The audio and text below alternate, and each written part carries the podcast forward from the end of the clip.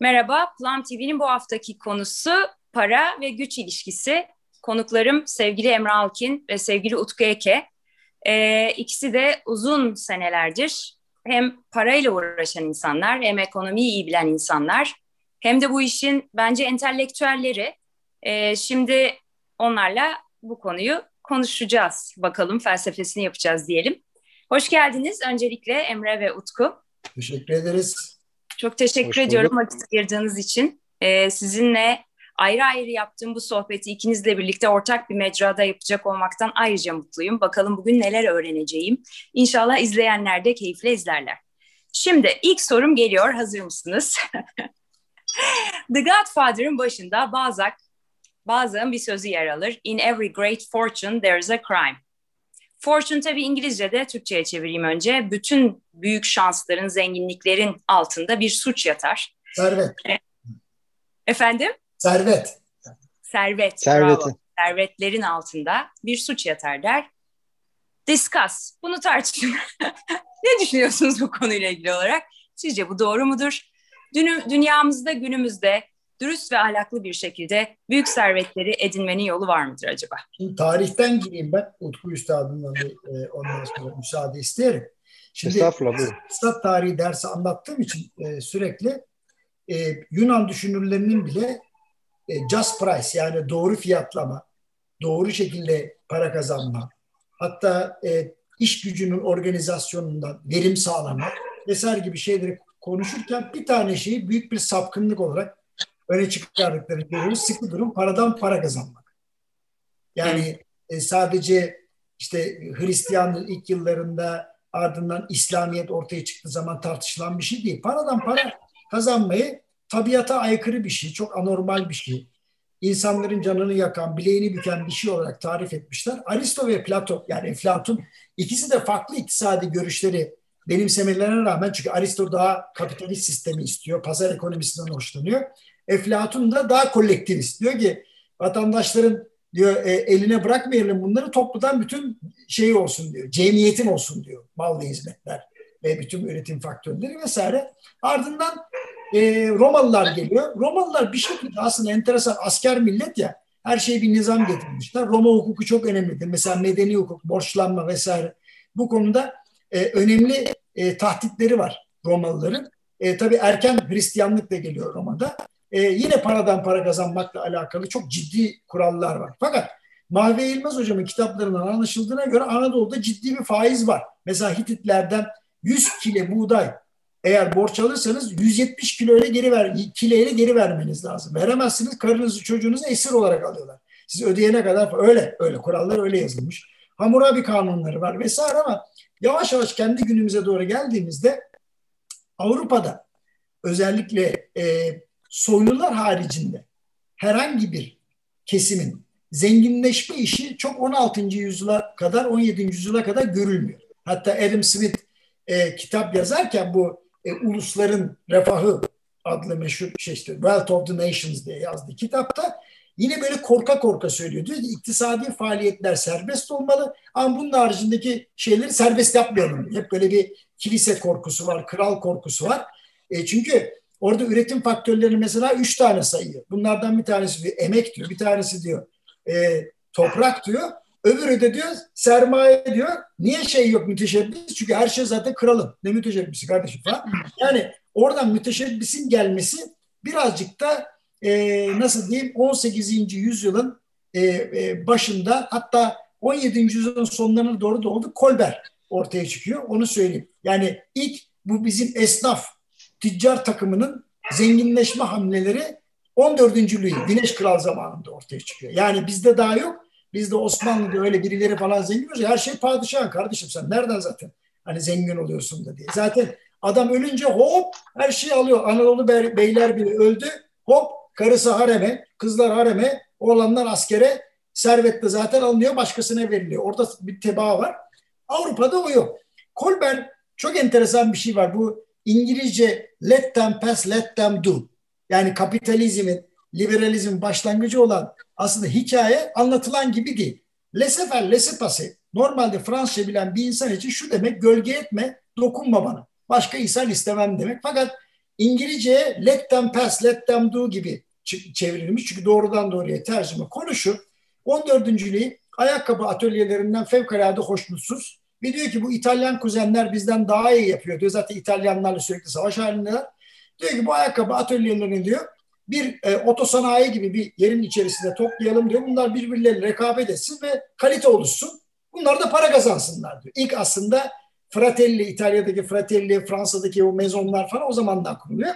Fakat bir sene geçiyor hala istenen kalite dediğim 14. de kızıyor. Kolber'i gönderiyor. Kolber de finans bakanı. Kolber diyor ki ya daha ne istiyorsunuz. Her şeyi verdik, bina verdik, bilmem ne verdik. Arkadan birisi bağırıyor. Lesefer lesefer falan diye bağırıyor. Ne demek istiyor biliyor musun? Ya diyor siz batanlara diyor saraydan diyor kese kese altın gönderiyorsunuz. Aman bunlar batmasın diye. Kardeşim biz kaliteliyiz. Müşteri bize geliyor. Bunlar kalitesiz. Bunlara müşteri gelmiyor. E bunlar müsaade et batsınlar kardeşim diyor. Ya bak enteresan. Ondan sonra zaten bu fizyokratlar vesaireler, klasikler, neoklasikler hep aslında Tanrı'nın elinden arz talep dengesinin eğer kimse burnunu sokmazsa doğal olarak oluştuğu liberal sisteme doğru yönlenmişler. Ticaret serbest olsun, insanlar para kazansın bilmem ne falan. Fakat mesela Voltaire kimse bilmez. E, Rönesans'tan sonra Avrupa'da yaşanmış olan bir din savaşının tam ortasına düşmüş. Yani ciddi söylüyorum 18. yüzyılda hala din savaşları falan varmış yani şeyde. Protestanlarla Katolikler arasında Katolikler protestanları kesiyor falan. Voltaire borsadan zengin olmuş. Korkunç. Yani hem düşünür hem yazar hem muazzam bir adam. Fakat enteresan. Kazandığı paraları neye harcıyormuş biliyor musunuz? Haksızca yargılananları kurtarmaya harcıyormuş. Çok ilginç bir şekilde. Ve İsviçre'nin iki köşesinde şatosu varmış. Alman sınırında Fransız sınırında. Ne zaman başı belaya girse şatolara kaçıyormuş. Kimse oraya gelmiyor diye, bulaşmıyor diye. Niye bu kadar lafı uzattım?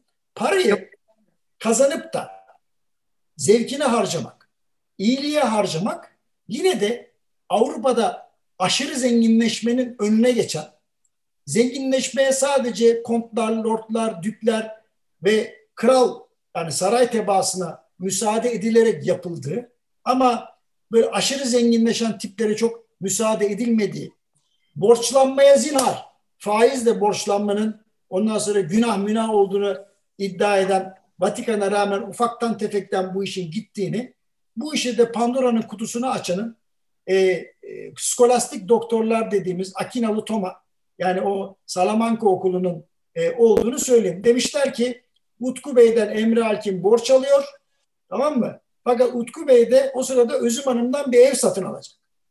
Şimdi ben borcu zamanında geri ödemediğim için Utku Üstadım sizden evi satın alamıyor. Satın alamayınca bir şey kaçırıyor. Şimdi bunlar oturmuşlar, düşünmüşler. İkinci en uzun düşünüştür bu. Birincisi 400'den fazla İncil'i dört taneye indirdikleri meşhur İznik amentüsüdür biliyorsunuz. Nikaye e, oturumu aylarca sürmüş. Ondan sonra ikincisi de bu. Demişler ki buna ne ceza verelim? Birisi demiş ki ya bir borcun demiş zamanında ödenmemesinden dolayı borcu veren kişinin mağduriyetini faizle önleyebiliriz demişler adamlar Pandora'nın kutusunu açmışlar. Dolayısıyla aslında hiç kimse sanayileşmek, sanayileşme derken o bugünkü bahsettiğimiz değil, endüstriyel bir tarım faaliyetinden veya bir malları üretmekten veya az çok bunları stoklamak, vadeli satmak falan bunlar da aslında günah. Dinen bütün dinlerde günah olarak yazılmasına rağmen yapılıyor ama hiç kimse şeyden hoşlanmamış. Paradan para kazanma işinden hoşlanmamış.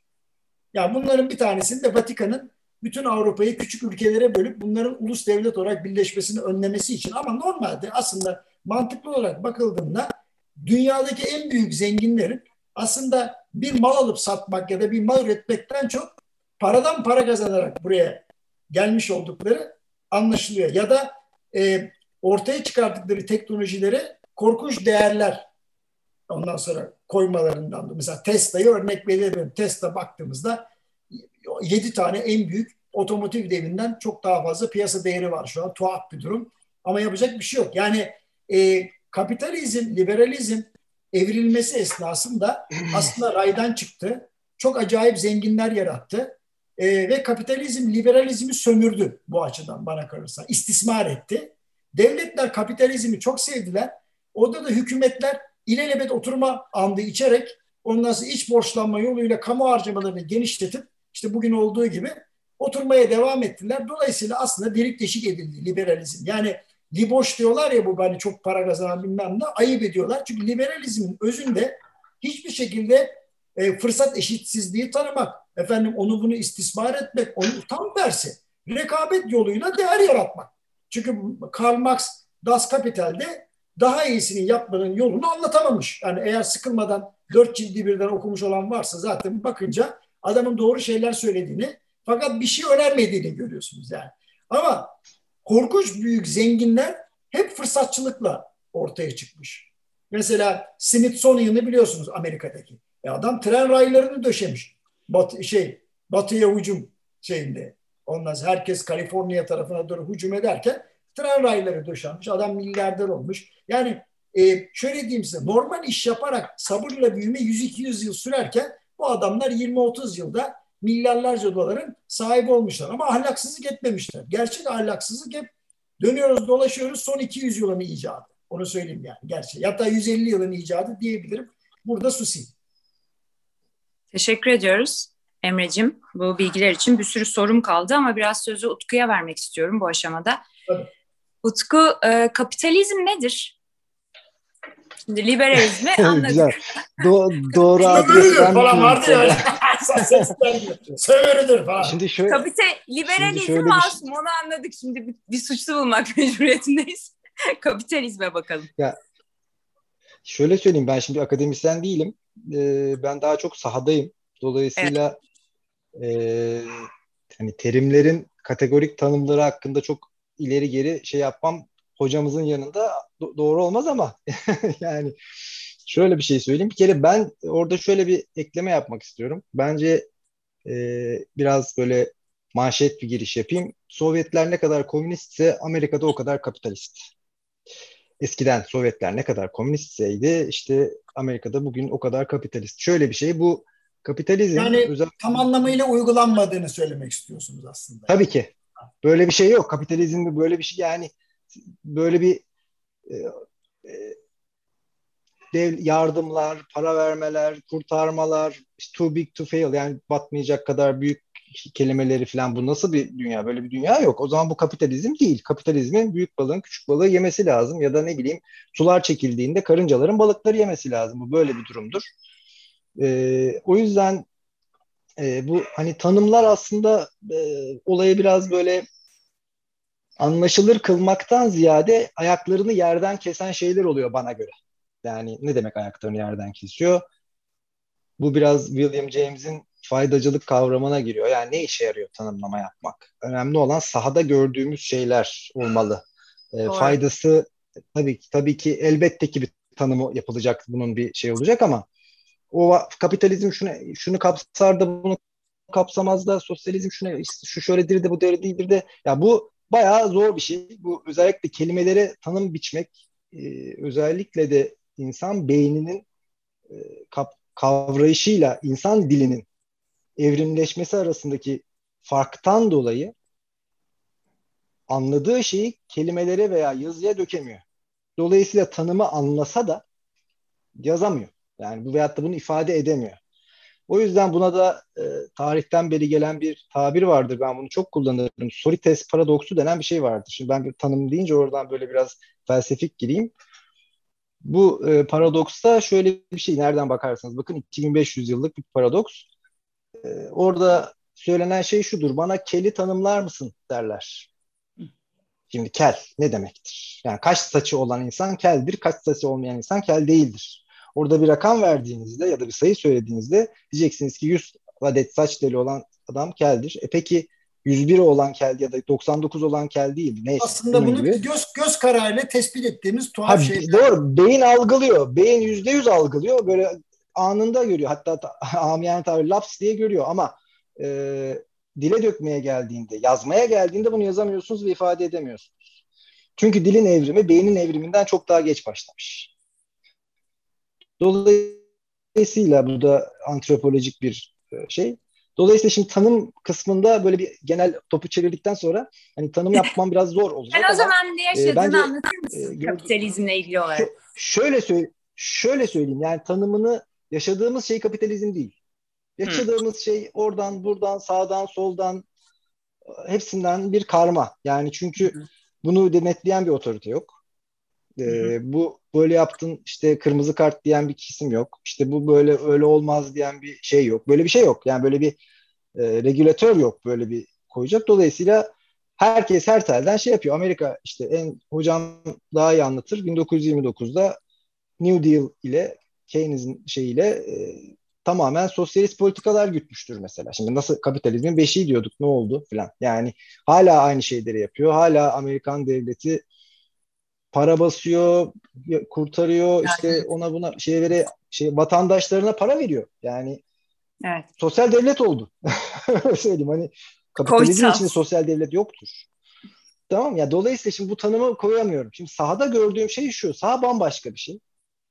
Ee, saha çok gerçekten çok farklı bir kavram. Saha e, bu tanımlarla bu tanımlar sizin hiçbir işinize yaramıyor. Sahada tamamen e, böyle özellikle piyasalardan bahsediyorsak piyasalarda insanlarla başta baktığınızda bir piyasa var ve o piyasada insanlarla alışveriş yaptığınızı sanıyorsunuz ama aslında özünde dönünde dönüp dolaşıp kendinizle mücadele ettiğinizi görüyorsunuz. Yani belli bir karar veriyorsunuz. Diyorsunuz ki ben şunu şunu yapacağım, şunu şunu şu fiyata gelince satacağım ya da alacağım. Yani burada da diyorsunuz ki işte kapitalizmin şeyi başka bir alıcıya daha yüksek bir fiyattan satacağım ve bu işten kar elde edeceğim. Gerektiğinde bu tanım gereği işte hisse senedi olabilecekken gerektiğinde paranızı da satabiliyorsunuz. Bunun karşılığında kar için size faiz veriyorlar. Ya da işte bunun paranızın kullanma maliyeti diyelim, kar demeyelim. Kullanma maliyeti olarak size paranızın üzerine faiz veriyorlar. Dolayısıyla bu paranızı satmak olabilir, hissenizi satmak olabilir ee, ve baş, piyasalardan bahsediyorum. Şimdi bu noktada işler bambaşka bir havaya giriyor ve siz e, başka alıcı satıcılarla rekabet ettiğinizi zannederken aslında kendinizle rekabet ediyorsunuz. Kurallarınıza, tecrübelerinize, kendinize yapacağım dediğiniz şeyleri yapmıyorsunuz. Piyasanın sahada kıs- kısmı bu. Ve şimdi senin ilk başta girişte yaptığın o bir şeyin arkasında suç gizlidir kavramında ben onu şöyle bağlayabilirim. Bu çok zor olduğu için insanlar bunun yan yollarından e, piyasa dışı olaylarla işte insider trading denebilir, içeriden öğrenenlerin ticareti olarak ifade edilen şeylerle veya e, cornering the market İngilizcelerini söylüyorum ki tam Türkçeleri yok köşe kapma diye bir şey olmuyor çünkü Türkçede.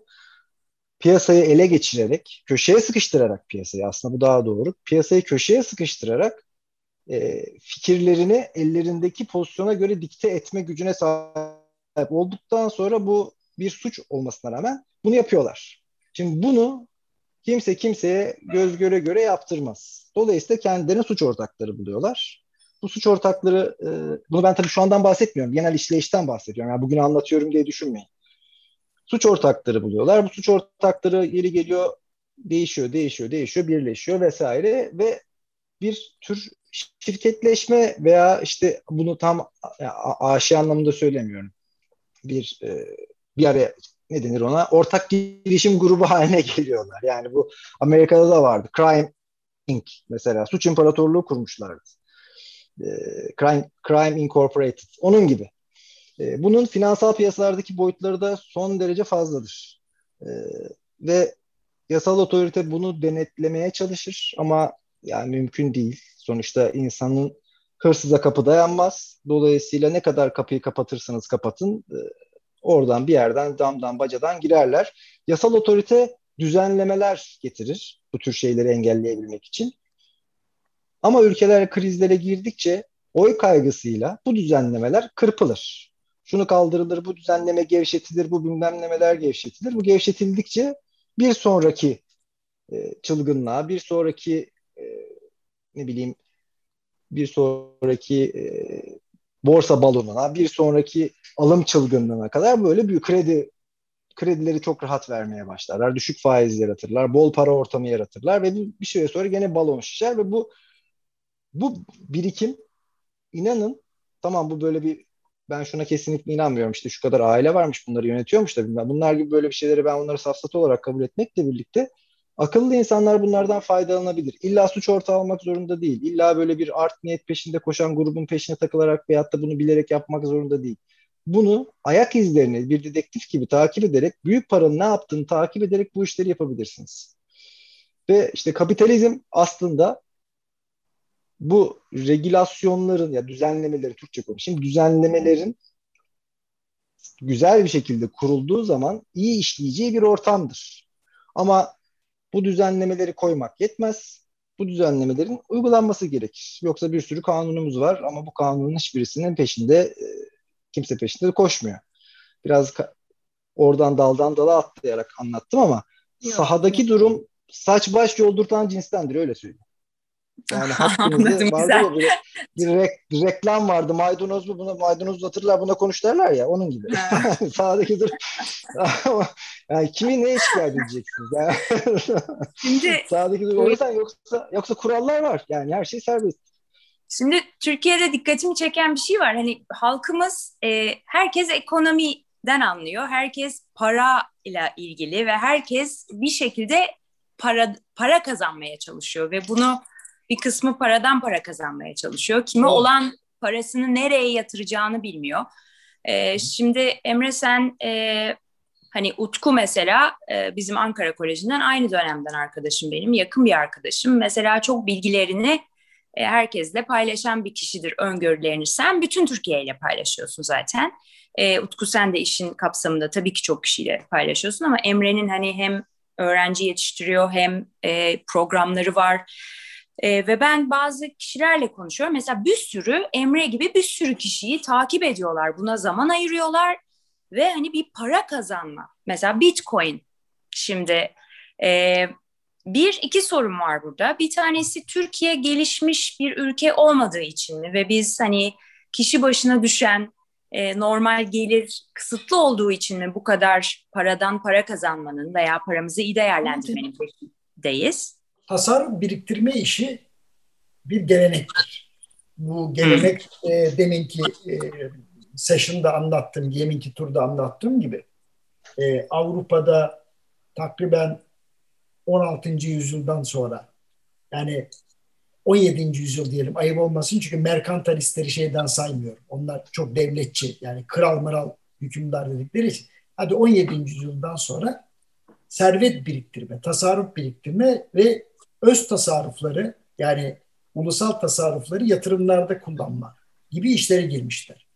E, ulus devletleri o zaman yavaş yavaş büyümüş, e, borç alma alışkanlıkları başlamış ama borçları değere çevirme gibi bir yani venture dediğimiz hani yatırım yapma, bir bir e, risk alarak para kazanma işine girmişler. Yani del, işte İspanyolların delirip Latin Amerika'ya gitmesi gibi yani. O da bir aslında ticari faaliyet, askeri Hı. faaliyet gibi gözükse de.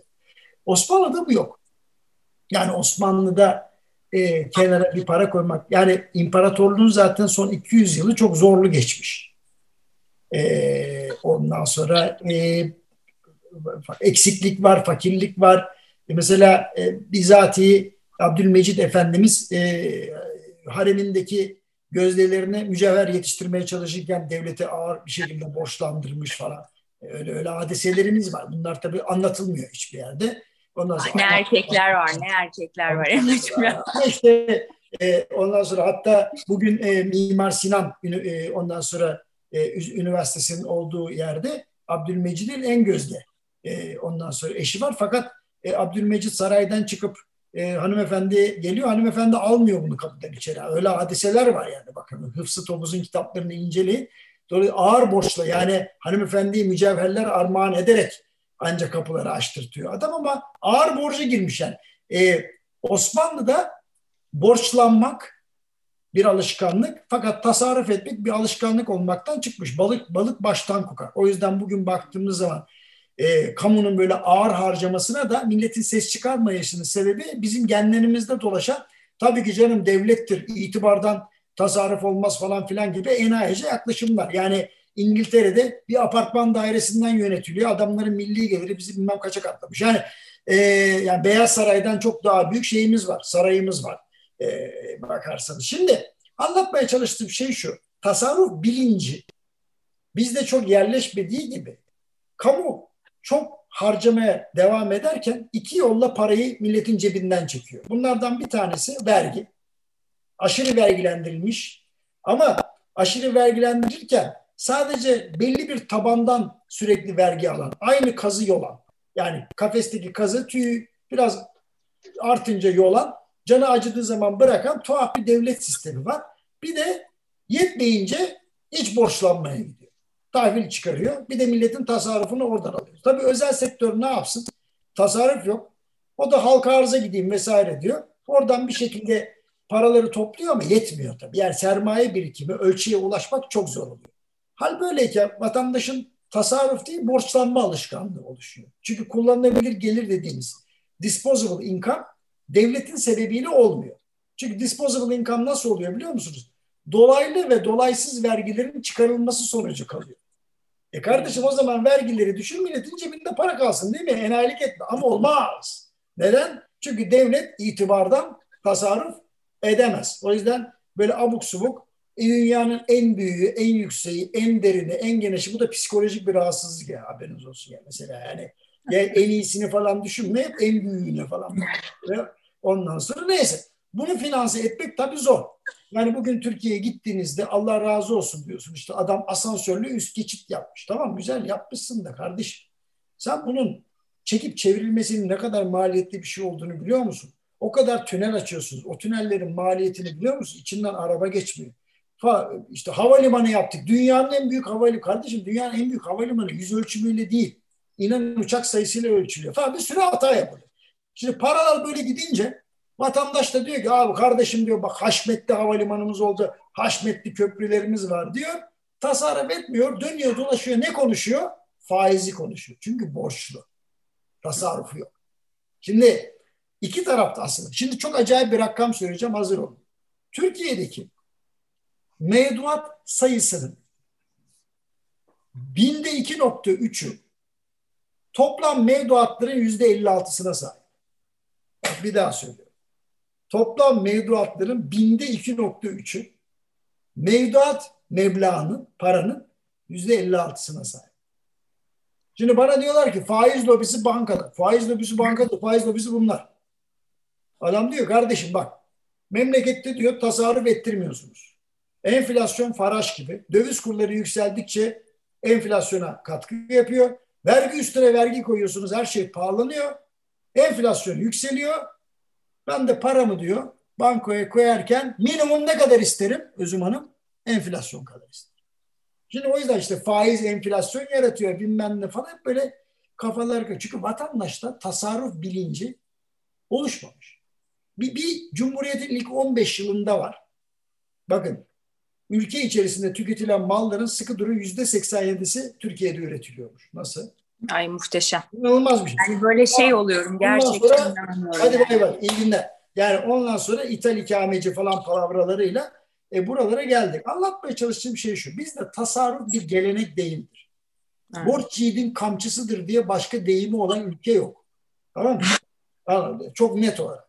Yani bazı deyimlerimize baktığınız zaman e, zaten anlıyorsunuz ki hani ak akça kara gün içindir. Bak stoklamadan bahsediyor sürekli. Tamam mı? Ak akça kara gün içindir. Halbuki e, İslam alimleri de Hristiyan alimleri de hatta Yahudi alimleri de üç tane Arapça söyleyeceğim. Üç şey üzerine diziliyor. Diyor ki La talebe la red la iddihare diyor. Ne demek? Hiçbir şey talep etme. Allah sana zaten verir diyor yaradan. Çünkü doğaya bak diyor. Bak güzelliklere bak. Eğer yıkmazsan, yakmazsan diyor.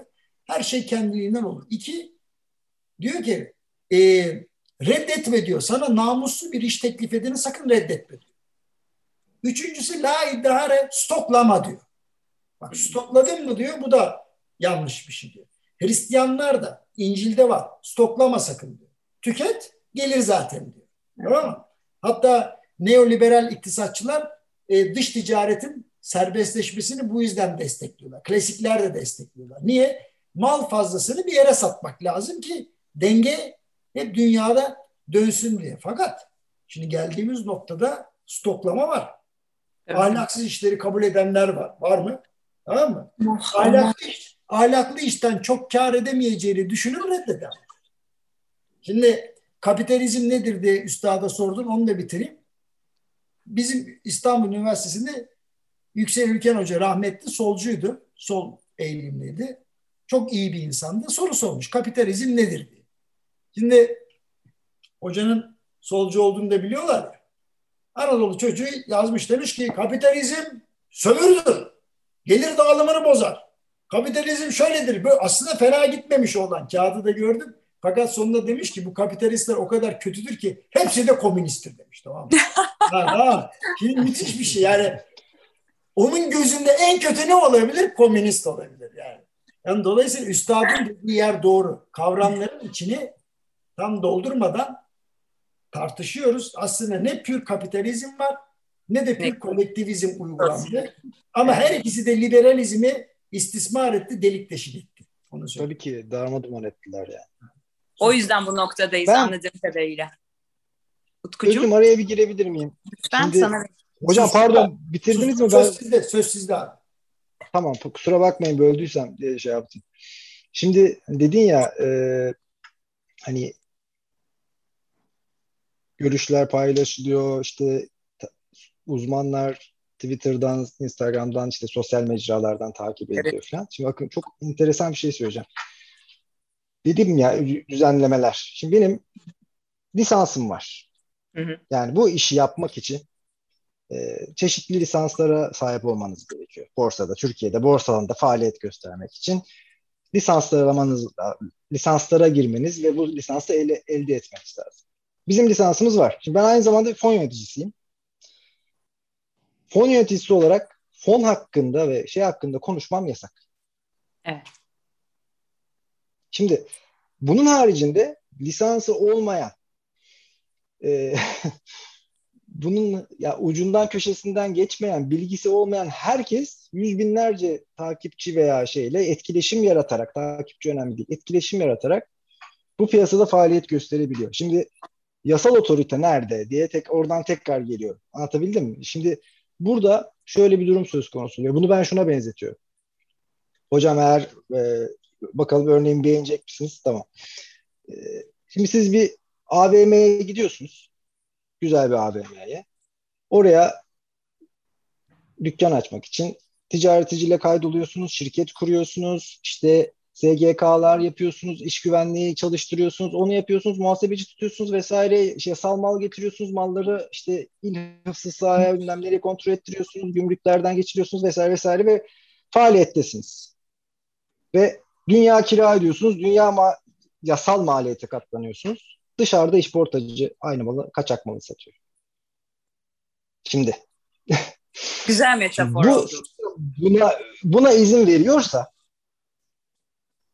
Anlatabiliyor muyum? Sistem buna izin veriyorsa o zaman siz bu işi boş, yanlış yapıyorsunuz. Yani yanlış yapıyorsunuz derken siz de kendimi kastederek söylemiyorum. Kişi bu işi yapan, bu maliyetlere katlanan kişi, yasal ürün satan kişi, e, dışarıdaki işportacı işte geliyor, satıyor ve o malın menşei belli değil, işte sağlık durumu belli değil. Muhtemelen de kopya ya da çakma dediğimiz şeylerden satıyor ve sizin gerek sizin karınızı ortak oluyor, gerek sizin sattığınız şeyleri bozuyor vesaire vesaire. Şimdi sistem bunu müdahale edip düzeltmezse, işte hocamın liberalizm dediği şey aslında bu. Yani bunu girip ortadan kaldırmaları gerekiyor. Yani size alan açmaları lazım. Yani bir ticarethanenin iyi faaliyet gösterebilmesi için düzenlemeleri koydunuz. Çok güzel. Bizim elimizi kolumuzu bağladınız. Bravo. Okey. Yani yasal olarak bağladınız. Saçmalıklar yapılmasın diye. Ama dışarılarda herkes istediğini yapabiliyor. Şimdi bu sosyal mecralarda konuşan e, ben şeylerden bahsediyorum. Hiçbir vasfı olmayan, hiçbir akademik titri olmayan, hiçbir e, lisansı olmayan insanlar e, inanın yapılabilecek en büyük kötülüğü yapıyorlar. O da şundan kaynaklanıyor bence. Biraz önce sorduğun soruya geleceğim. Hani e, Türkiye Bitcoin işte çok ilgileniyorlar vesaire. Bütün insanlarda bu kısa yoldan para kazanma güdüsü var. Çünkü beyin beyin dediğimiz organ son derece tembel bir organ. Evet. Efendim? Aygıt. Son derece aygıt tamam. Son derece tembel bir organ ve çalışmayı, düşünmeyi, belirsizliklerle ilgilenmeyi istemiyor. Hemen hemen bütün belirsizlikleri kapatan, onu onunla bağlıyor, bunu bununla bağlıyor, ha böyle diyor vesaire deyip gene e, ne deniyor ona stand sunuz modunda neyse işte o bekleme modunda ilerlemeye devam ediyor sosyal aktivitesini kalori yakmadan. Böyle evrilmiş çünkü. Şimdi insanlar da aynı bu mantığın yani bir belirsizlik düşünün. Örnek veriyorum işte bir senaryo kuralım. Yarın e, Merkez Bankası Başkanı önemli açıklamalar yapacak diye bir senaryo kuralım. Ne diyecek, ne diyecek, saati belli değil, o belli değil, kim ne diyecek. Şimdi bunu düşünmeye başladığınız zaman beyniniz patlamaya başlıyor çünkü çok fazla çalışıyor. Ve buradan senaryolar üretiyorsunuz. Birisi diyor ki ben bir şey duydum. Oradaki çaycının tanıdığım var benim oradaki çaycı. Oradan şunu duydum böyle böyle olacak. Siz de buna bakın böyle gidiyor ama. Buradan öyle öyle WhatsApp'tan da geliyor onlar. Be, beyninizin şeye geçmesi lazım. Çalışmak yerine o olasılıkları değerlendirip plan, program, hesaplama, kitaplama yazmak yerine hemen kolay yoldan kendini kandırmaya geçerek doğru olup olmadığına çok bakmadan hatta doğru olmadığını bilerek bu yola gitmesi gerekiyor. Bu para işlerinde de aynı şey geçerli.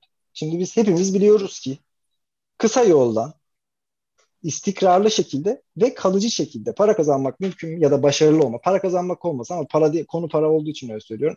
Başarılı olmak mümkün mü? Değil. Hepimiz bunun farkındayız. Yani buna hani liyakat diyoruz, işte eğitim diyoruz, emek diyoruz, fedakarlık diyoruz, harcanan saatler, e, göz bozuklukları, oturma bel bozuklukları, ayakta duruyorsanız bel ağrıları vesaire vesaire bir sürü şeye katlanmamız gerekiyor. Şimdi bu e, ben yaklaşık 25 yıldır bu işi yapıyorum ve e, bunun ne kadar zor bir süreçten geçtiğini canlı kendim tanırım ama bunun yanı sıra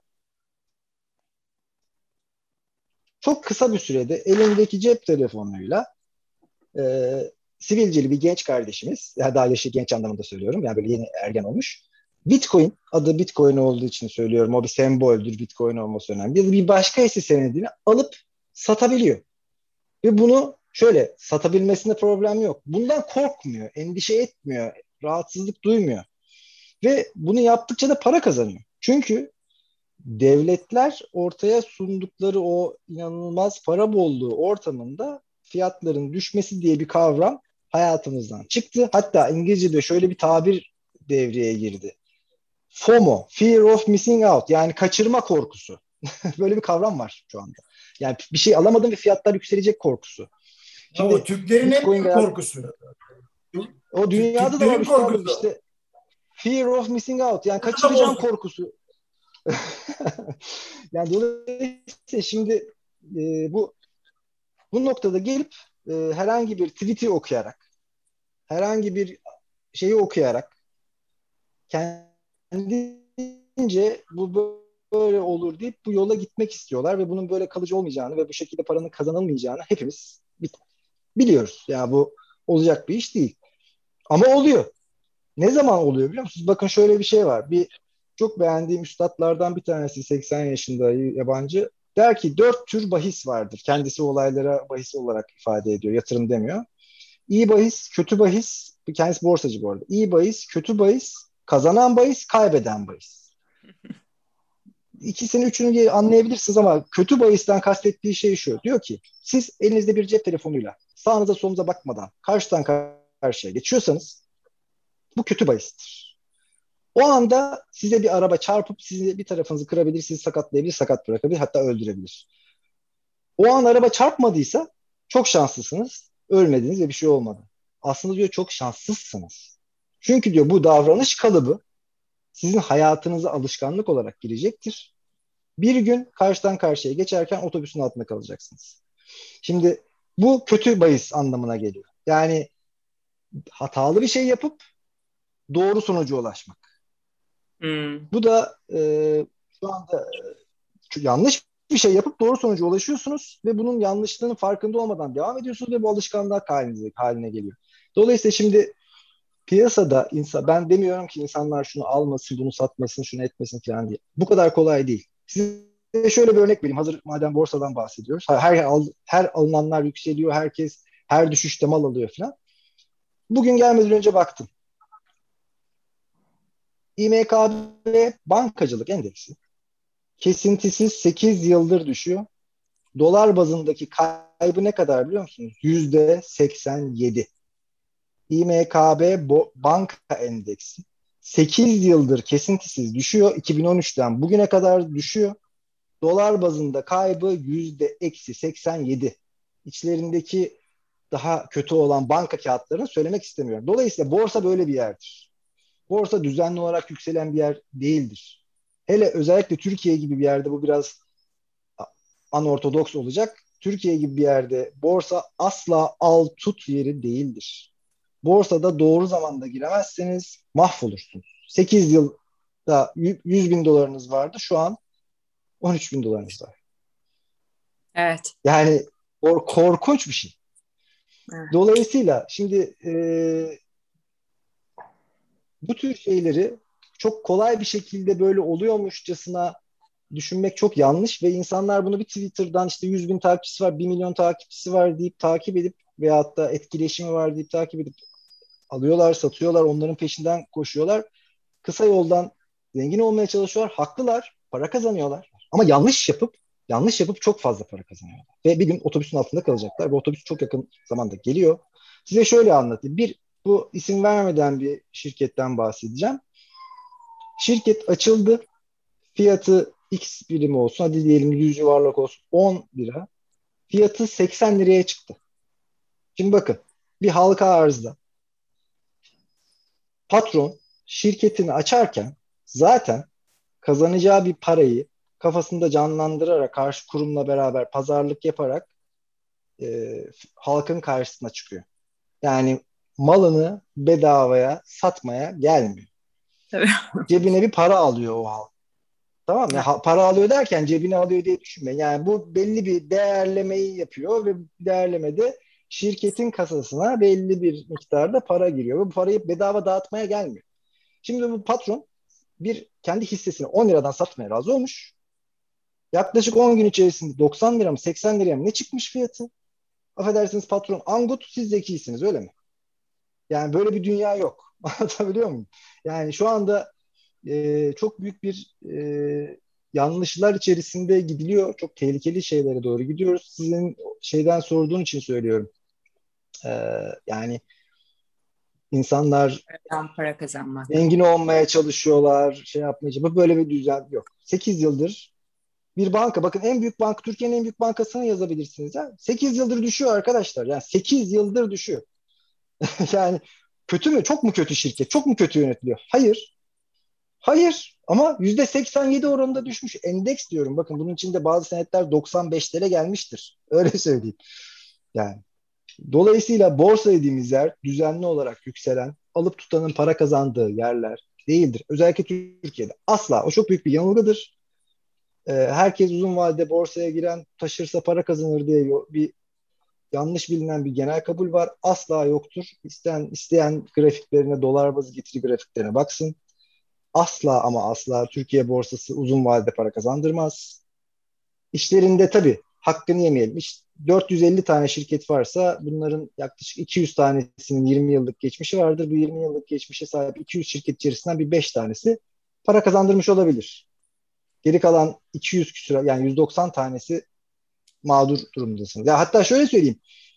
Bankacılık endeksi şu anki fiyatı itibariyle dolar bazında 1998 fiyatında. Yani Şimdi bunu ben e, aldım. Hı. 1998'de aldım. Para kazanacağım. Nasıl olsa yükseliyor. Aradan 30 yıl geçmiş ya da 20 yıl geçmiş. Neyse siz bakın şey yapın. Ve fiyat aynı yerde. Şimdi dolayısıyla bunu böyle düşünmek çok yanlış. Bunlar çok genel kabul gören doğru bilinen hatalar. Buyurun. Ben bitirdim. Kusura bakmayın çok uzun konuştum ama. Yok yok hayır yani dinliyorum. İkinizi de çok böyle güzel şeyler anlatıyorsunuz. Hakikaten hiç bölmeden de dinlemek istiyorum. E, bu Bitcoin ile ilgili senin yani hem fikrini söyledin Utku hem de zaten e, biliyordum. Ee, Emre söylemedim ama genel anlamda söyledim. Genel olarak. Emre senin de fikrini duyabilir miyim? Yani çünkü böyle bir hani bir furya var ya böyle bir hani herkes şu anda birilerini izleyip bir şeylerden e, para kazanıyor. Yani sen e, burada bir gelecek görüyor musun yoksa ne düşünüyorsun? Yani e, şimdi bu lale soğanı krizinden beri e, dünyada sonra herkes bir şekilde bir çılgınlığın arkasından gitmiş. Yani en verimli çılgınlıklar müzikte, sanatta falan oluyor. Mesela, Ravel, mesela Ravel'in Bolero'su ilk kez sahne alındığında Ravel seyircilerin arasına oturmuş. Tabii çok tuhaf. Çok anlaşılan bir şey değil. Arkada dım tı tı tı tım tı tı tı tım. Ya böyle olmaz. Bütün şey böyle gidiyor çünkü. Ona eser. Kadının teki dönmüş. Tabii adamı tanımıyor. Bu delilik demiş. Doğru mu adam demiş. Delilik zaten bu demiş. Yani böyle çok mesela bu çok hoş bir delilik. Yani. Evet. Ama Lale Soğan'ı tarihin yazdığı en büyük enayiliklerden bir tanesi. Mesela hani ne olacak ki kardeşim? Bunun üzerine ekonomi mi kurulur?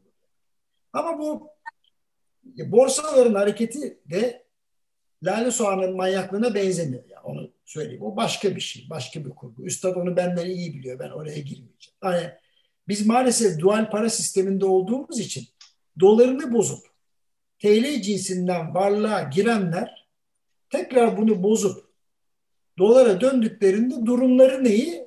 Üstad anlattı zaten. Yani konunun tamamen özeti bu. Yani bunun alternatif maliyeti var. İşte opportunity cost diyoruz bilmem falan. Ee, ha bazıları da dediği gibi 20-30 tane hisse senedi var. Onlar çok iyi kazandırdı. Çünkü bunlar zaten memleketin geleceğinde de var olacak. Güçlü, kuvvetli firmalar zaten lazım neyse onu üretiyorlar. Yani daha da fazla ileri gitmeyeyim çünkü şeye girer. Yani. O yüzden yani onlara zaten bakmak lazım. Öbürleri öbürleri oyun alanı. Bitcoin veyahut da kripto para ise kapitalist sistemin aslında unsurlarını kullanarak kapitalizme ders veren bir yer. Yani şöyle. Normalde bizim kullandığımız paralar dijital ya da kağıt ya da bozuk para fark etmez. Bir otorite tarafından üretilmiş paralar. Fakat işin gerçeği o paraların arkasında bir otoritenin olduğunu bilmek ya da bir otoritenin varlığından haberdar olmak o paraların değerlerinin dalgalanmasına engel olamıyor maalesef. Yani mesela Türkiye Cumhuriyet Merkez Bankası köklüdür, güçlüdür, hiçbir şey bilmiyor. Ama cayır cayır bizi iki senede yaptığına bak Türk lirasının. Yani değil mi? Elinde Türk lirası tutan yandım anam verdi yani. E aynı şeyi euro için de söyleyebilirim. 1.60 bilmem kaçlardan değil mi? 1.0 bilmem kaçlara kadar geldi. Millet şaşırdı. Allah Allah ne oluyor dedi. Yani dolayısıyla bir paranın arkasında bir devlet otoritesinin ya da devlete benzeyen bir otoritenin bulunması o alışveriş değerinin sabit kalmasını ya da istikrarlı devamını sağlamıyor.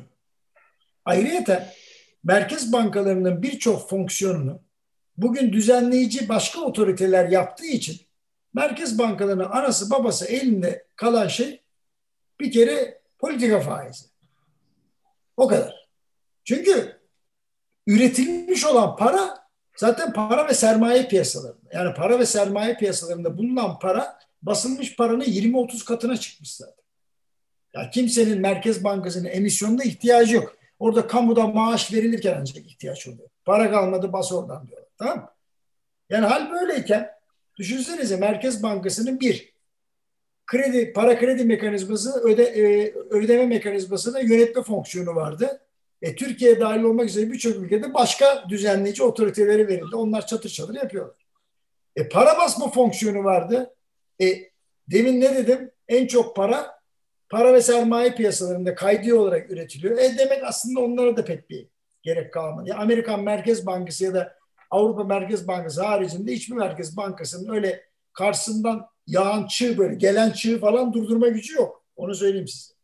E hal böyleyken anası babası bir politika faizi kaldı. E sürekli de dayak yiyorlar politika faizini. İndirsene kardeşim niye indirmiyorsun? Çünkü siyasi iktidar merkez bankalarının aslında güçsüz olduğunu, merkez bankalarının e, yani analitik zekasının olduğunu fakat icraatta sıfır olduğunu anladı. Şimdi bütün merkez bankaları korkunç büyük bir analiz setiyle ekonomiyi çok güzel yorumluyorlar ama yaptıkları yorum şundan ibaret. Hani balonun tepesinde e, gidiyormuş ya birisi kaybolmuş. Ben neredeyim diye bağırmış aşağıdaki adama. Adam demiş ki balonun içindesin demiş.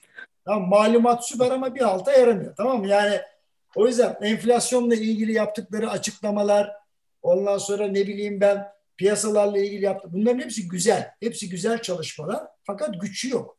Yani merkez bankalarının ne enflasyonist ortamı durduracak gücü kaldı ne piyasa bozukluklarını durduracak gücü kaldı. Zaten böyle bir sorumluluğu da yok.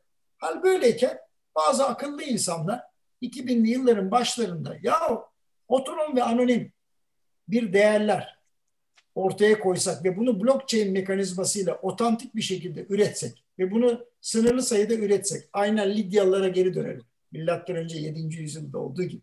Yani devlet garantisi olmasın ama ortada böyle paralar dolaşsın. Bunlar limitli sayıda basılsın, taklit de edilmesin, otantik olsun dendiği zaman acaba bunlar bir alışveriş değeri olarak kullanabilir mi? Böyle bir manyaklıklar oldu. Mesela İstanbul'da e, ben Altınbaş Üniversitesi'nin Şişli'deydi yüksek lisans doktora sınıfları. Orada bir tane dönerci bitcoin kabul ediyordu mesela biliyor musunuz? Vallahi enteresan bir durum. Ben de şaşırmıştım. Yani demek ki e, pekala itibarlı bir alışveriş değeri üreten bir mekanizma kabul edilebilir olabilir. Ama bu demek değildir ki alışveriş mekanizmasının içine doğrudan derc edilecek. Doğrudan kendini sentez, evet. doğrudan kabul edilecek. Hayır. Kripto paralar gelecekte olacak mı? Evet olacak. Hangisi olacak? Valla görülmüş rüyam tutulmuş falım var. Nereden bileyim? Yani bunlardan çünkü insanlar burada da demin üstadın belirttiği gibi para kazanma hırsıyla kripto paranın ortaya çıkma felsefesini tecavüz ettiler, istismar ettiler. Yani. Çünkü ortaya çıkma sebebini demin anlattım. Yani alın terinin, emeğinin, ortaya çıkan enerjinin gerçek karşılığını bulmak amacıyla sınırlı sayıda üretilmiş, otonom, anonim bir cüzdan vasıtasıyla da kişiye otantikleştirilmiş blok zinciri mekanizması kullanılarak üretilmiş alışveriş değerleridir. Bunlar altın gibi, paladyum gibi, hisse senedi gibi alın satın diye çıkmadı. Al böyle olunca işte Tesla'nın sahibi olan. Tesla da gitti aldı işte. Ha, gitti aldı. Karıştırdı ortalığı. O, o uğursuz, başı belada bir adam. FBI soruşturmaları, SSC soruşturmaları, bilmem ne. Bir tane roketi düşüyor 350 milyon dolar. Şimdi bu tip maliyetlerle özel sektörün zaten başa çıkması zor olduğundan dolayı sürekli olarak adam hisse senedi ve kripto para operasyonlarıyla para kazanıyor. Aldım bir zamanlar dedi. Bugün aldım demedi zaten. Bir de şöyle bir cümle kullandı, iyi takip ediyor. İleride diyor Tesla alışverişlerinde Bitcoin kullanılabilir dedi. Kullanılır demedi. Fal gibi bu. Ha, Fallar var ya astrolojinin. Ben doğrudan söylüyorum. Hiç kusura bakmasın Z jenerasyonu bana Y jenerasyonu bozulmasın. Adam manipülatör arkadaş. Yani adam ciddi bir manipülatör. Ciddi başı belaya girecek. Zeki bir adam olduğu belli. Çok güzel şeyler. Ona bir şey demiyor. Ama yani neydi? Bir İngiliz deyimi vardır ya daha büyük güzel şeyler için küçük küçük kötülükler bu. Küçük kötülük değil ya. Sen bayağı büyük kötülük yapıyorsun. Orada Reddit'i organize ediyorsun. Değil mi? Onların hepsini bilmiyor muyuz zannediyorlar. Yani ben bunu söylediğimde biliyor musunuz? Bütün e, Y jenerasyonu ve Z jenerasyonu üstüme saldırdı. İşte sen diyor baby boomer kafasındasın. Yahu çocuklar diyorum. Bak, Utku Bey benden daha tecrübeli bu konuda.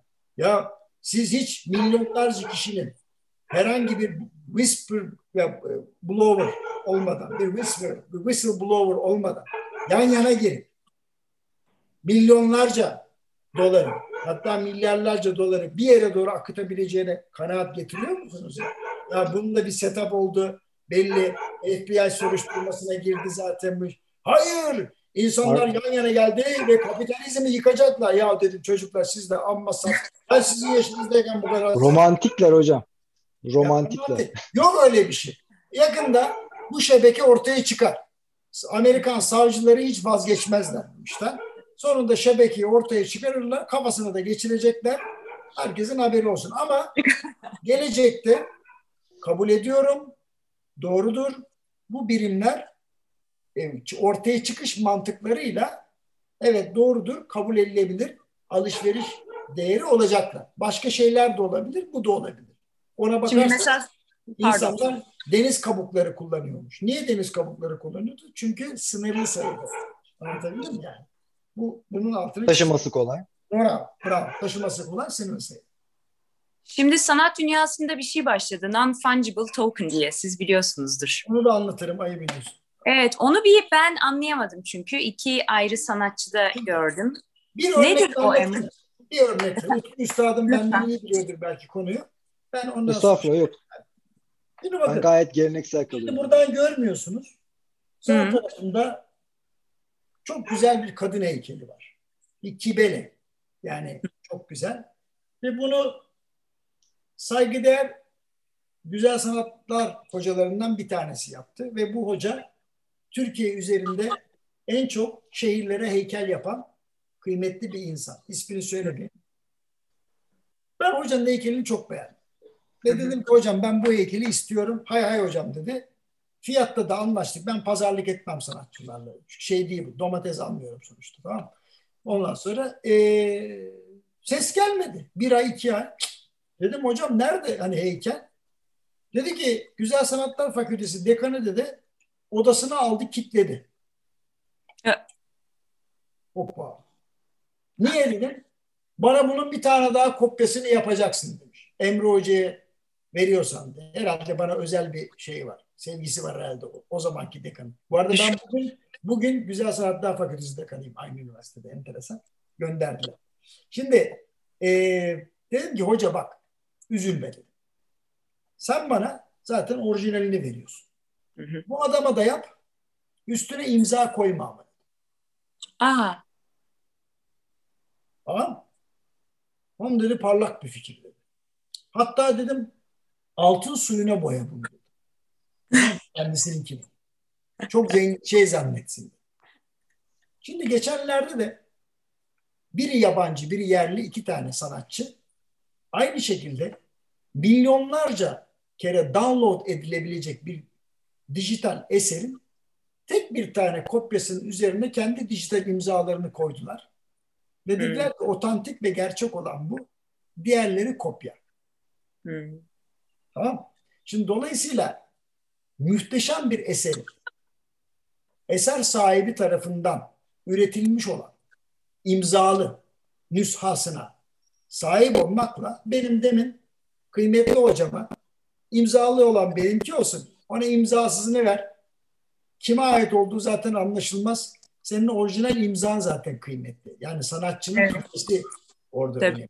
Dolayısıyla non-fungible işlerde e, milyonlarca kere bile kopya edilse otantikliği, otantikliği yani gerçek imza sahipliği blok zinciri mekanizmasıyla kanıtlanabilen her iş elbette ki milyonlarca dolar edebilir. Çünkü gerçekten sanatçının ürettiği ilk kopya o. Hmm. Yani, şimdi dolayı bununla ilgili size tarihten binlerce örnek verebilirim. Tarihten binlerce örnek verebilirim. Yani ama dediğim gibi yani bundan mesela iki kopya olsa büyük rezalet. Ama olamaz. Bunun mesela blok zincir mekanizması taklit de müsaade etmiyor. Neyse o. Otantik olarak. Dolayısıyla otantik olan her şey değeri tabii ki kopyasından hem bu evrende hem de sanal evrende yani virtual evrende de tabii ki çok daha kıymetli olacak.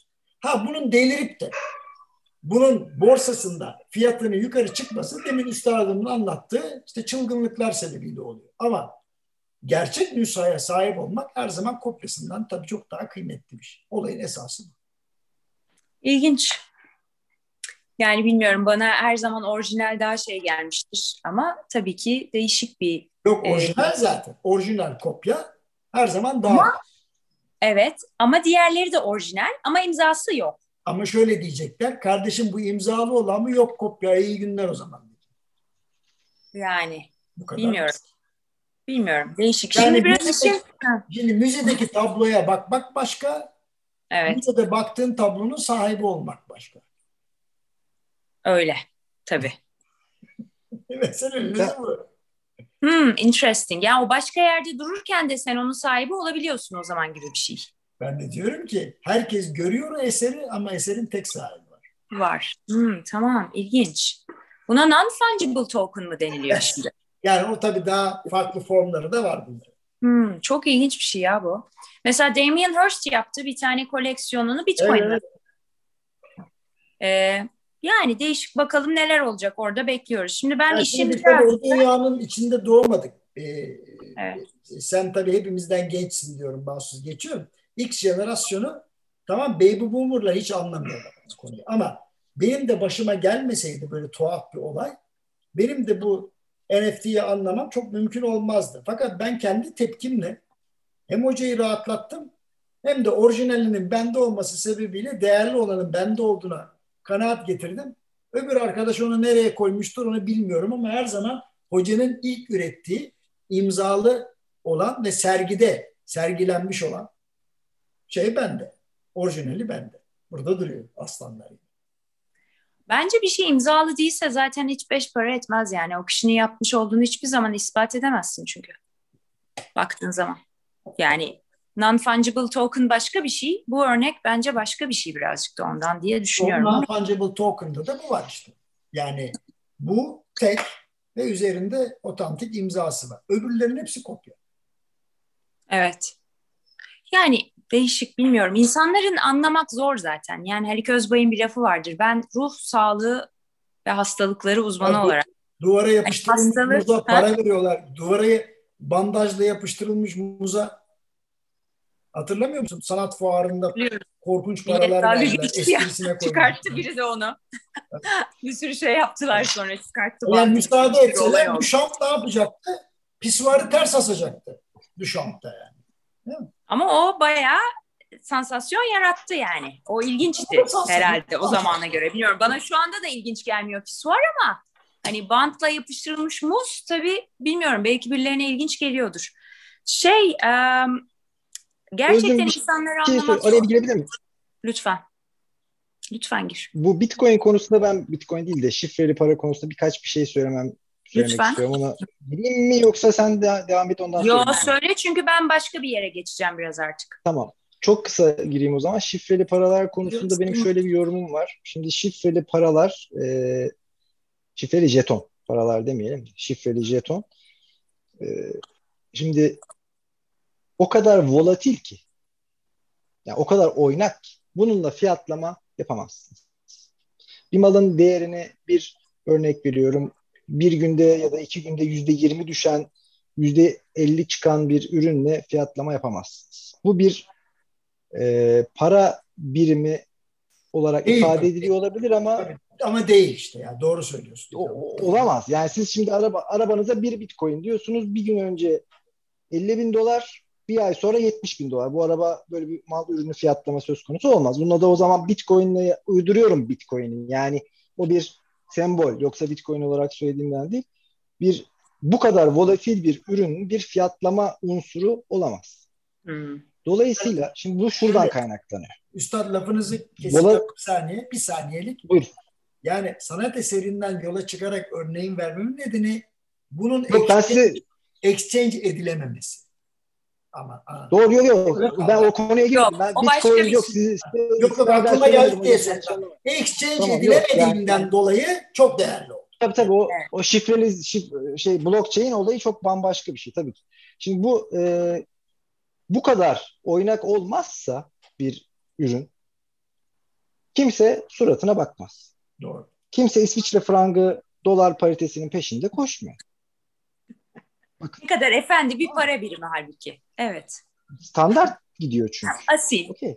Pegliydi bilmem neydi. İşte, tabii yani predictable değil de belli bir marj içerisinde hareket ediyor. Dolayısıyla insanlar bununla bir fiyatlama yapabiliyorlar. Dolayısıyla şimdi bu bu bir para birimi olarak ifade edildi. Geleceğin doların yerini alacak söylemleri bence son derece manipülatif söylemler. Ee, şöyle bir şey. Borsalar ürününüzü farklılaştırıp satamayacağınız yerlerdir. Hı. Yani domates veya sanat eseri veya bir telefon gibi bir yer değildir. Sizin ürününüzde benim ürünümle Emre Hocam'ın ürünü aynı. Dolayısıyla bizim kolektif olarak bir pazarlama yapmamız gerekir. Yani ben Emre hocamdan ya daha ucuza satmam gerekir ki Emre hocamın önüne geçeyim ya da ya da malımı satabileyim. Ya da Emre hocamla kol kola girip bazı şeyleri ortaklaşa söylemem lazım ki ikimizin malının fiyatı da artsın. Okey mi? Çünkü mal farklılaştırma söz konusu değil. Benim elimdeki hisse senediyle bu Bitcoin önemli değil. Hisse senediyle Emre hocamın ya da senin elindeki hisse senedi aynı. Yani benimkini alınca bir özelliği yok. Dolayısıyla bu tür olaylar, kolektif operasyonlar yani bu bir araya gelip yapılan işte herkes böyle arka kapı, kapalı kapılarda konuştu yaptı anlamına gelmiyor. Herkes ortak çıkarı nedeniyle bir hisse senedi varlık diyelim bir varlığın fiyatlarını yükseltmek adına yapılan şeylerde her zaman o olayı desteklerler. Çok iyi hatırlıyorum. Bundan bir beş sene önce bir yerlerde pirinç kıtlığı vardı. Ne oldu o pirinç kıtlığı? Birden gökten pirinç mi yağdı? Bunlar, bu kıtlık lafları da, bu işte şey lafları da bunların hepsi bazı malların satılması için yapılan, ortaya çıkarılan bir tür mal pazarlama operasyonudur. Bunu da e, malınızı farklılaştıramayacağınız için bu şekilde yapmanız gerekiyor. O yüzden geleceğin parası söylemi bu tip bir söylemdir. Bu kadar oynak olan bir ürün fiyatlamada kullanılamaz. Oynak olmazsa kimse suratına bakmaz. O yüzden bu içi kendi kendini besleyen bir döngüdür. Evet. Bu e, gelecekte de şimdi bakın şu, şuna karşı, karşı değilim. Yani Bitcoin veyahut da bir Ethereum veyahut da başka bir şey alıp satabilirsiniz. Belli prensipler içerisinde disiplinize taktikler uygulayarak profesyonelce bu işler yapılabilir. Bunlara asla karşı değilim. Ama geleceğin para birimi dediğiniz zaman o manipülasyonun içine girersiniz. Bir manipülatör gibi davranmış olursunuz. Önce kendinizi kandırırsınız, sonra başkalarını kandırmaya kalkarsınız. Bunu dersiniz ki ben bu paraya, bu birime, neyse bu varlığa inanıyorum veya inanmıyorum. Buna göre hareket ediyorum. Bunlar serbest. Yani serbest derken bunlar gayet normal. Ama ben bunu işte o yüzden böyle bazı şeyleri ben çok dillendirdiğim zaman ters gelebiliyor bazen. Şey olabiliyor, ters anlaşılabiliyor. Ee, bu tür şeylere dikkat etmek lazım. Yani topluca bir mal mı pazarlanıyor? Yoksa gerçekten bir değer mi var? Bir de şöyle bir şey vardır. Bakın kitleler zengin olmaz, kişiler zengin olur. Evet. Topluca herkes bir arada zengin olamazsınız. Böyle bir dünya yok. Kitleyle beraber aynı parayı kazanıyorsanız demek ki o kitleyle kazanacağınız parayı paylaşacaksınız. O zaman elinize küçücük bir bakiye geçecek demek. Komünizmin özü işte. O yüzden diyor da o da şanslıysanız. Yani o yüzden şimdi bazı şeyler sahada çok farklı oluyor. Yani Tabii. sahada çok farklı oluyor ve bunlar e, hatta şöyle bir şey var. Ben yaptığım işte haklı çıkarak para kazanmıyorum. Ben disiplinli işlem yaparak para kazanabiliyorum ya da kaybediyorum. Benim haklı çıkmam benim için hiç önemli değil. Yani ben diyebilirim ki bu şirket çok ucuz, yerle bir olabilir. O şirketi tutmam ama. Yani o şirketi senetlerimi, o şirketi saklamam. Ya da bu şirket çok pahalı deyip satarsam, örnek veriyorum. Şirket yukarı giderse ben daha da satarım. Böyle bir şey yapmam. Yani amacım benim para kazanmak. Benim amacım haklı çıkmak değil. Evet. O yüzden dolayısıyla e, şifreli paralar konusunda da o manipülatif kandırmacalı söylemlere şey yapmayalım çünkü şunu da söyleyeyim 1637 yılında lale soğanı balonu patladığında Semperagustus bir adet Semperagustus 2003 fiyatıyla 110 bin dolar ediyormuş. Dolayısıyla daha Bitcoin'in 110 bin dolar ulaşması için çok şey var. Ee, o yüzden sorun yok. 110 bin dolar ediyormuş 2003 fiyatıyla. Bir lale soğanı Semperagustus. Ee, çok teşekkür ediyorum değerli katkılarınız için. Şimdi bu bizim ilk bölümümüzdü sevgili seyirciler. Ee, ilk bölümde aslında bir ekonomi, para, ne oluyor, ne gidiyor onları konuştuk. Ee, ben son olarak hani bu bölümü bitirmeden önce sevgili Emre ve sevgili Utku söylemek istediğiniz, eklemek istediğiniz bir şey varsa bir onları almak istiyorum. Ben üstad benden sonra konuştum. Ustadan sonra söz alınmaz çünkü para konusu bu. Ben Estağfurullah. Bunu yani sosyolojik, sosyoekonomik tarafında duruyorum. Şimdi e, ikinci bölüm çok daha kanlı olur. Evet, Öyle bizim, olacak. Çünkü bizim anlattığımız şeyler işte kapitalizmin tarihçesi, fakat tabii Utku Üstad'ım benim de tabii gözlemlerimiz var. Fakat bu gözlemleri sizler gibi yani e, psikoloji ilminin, psikiyatri ilminin e, uzmanlarına danışarak yol almamız gerekiyor. E, bizim de kendimize ait fikirlerimiz var, öfkelerimiz var. Evet. Bu gözlemlerden dolayı hayıflanmalarımız var. Çok az sevindiğimiz, çok çok üzüldüğümüz noktalar var. Kendi kendine yetmeden zenginleşmeye çalışan insanlarımız var. Kendini sevmeden çok beğenen insanlarımız var. Bunların hepsini sizlerle beraber incelemeye uygun görüyorum. Burada ağzıma fermuar çekiyorum, susuyorum. Estağfurullah. Çok teşekkür ediyorum Emre. Bu e, ağza bal çaldığın için de çok teşekkür ediyorum. Heyecanla bekliyorum ikinci bölümümüzü. Utkucuğum?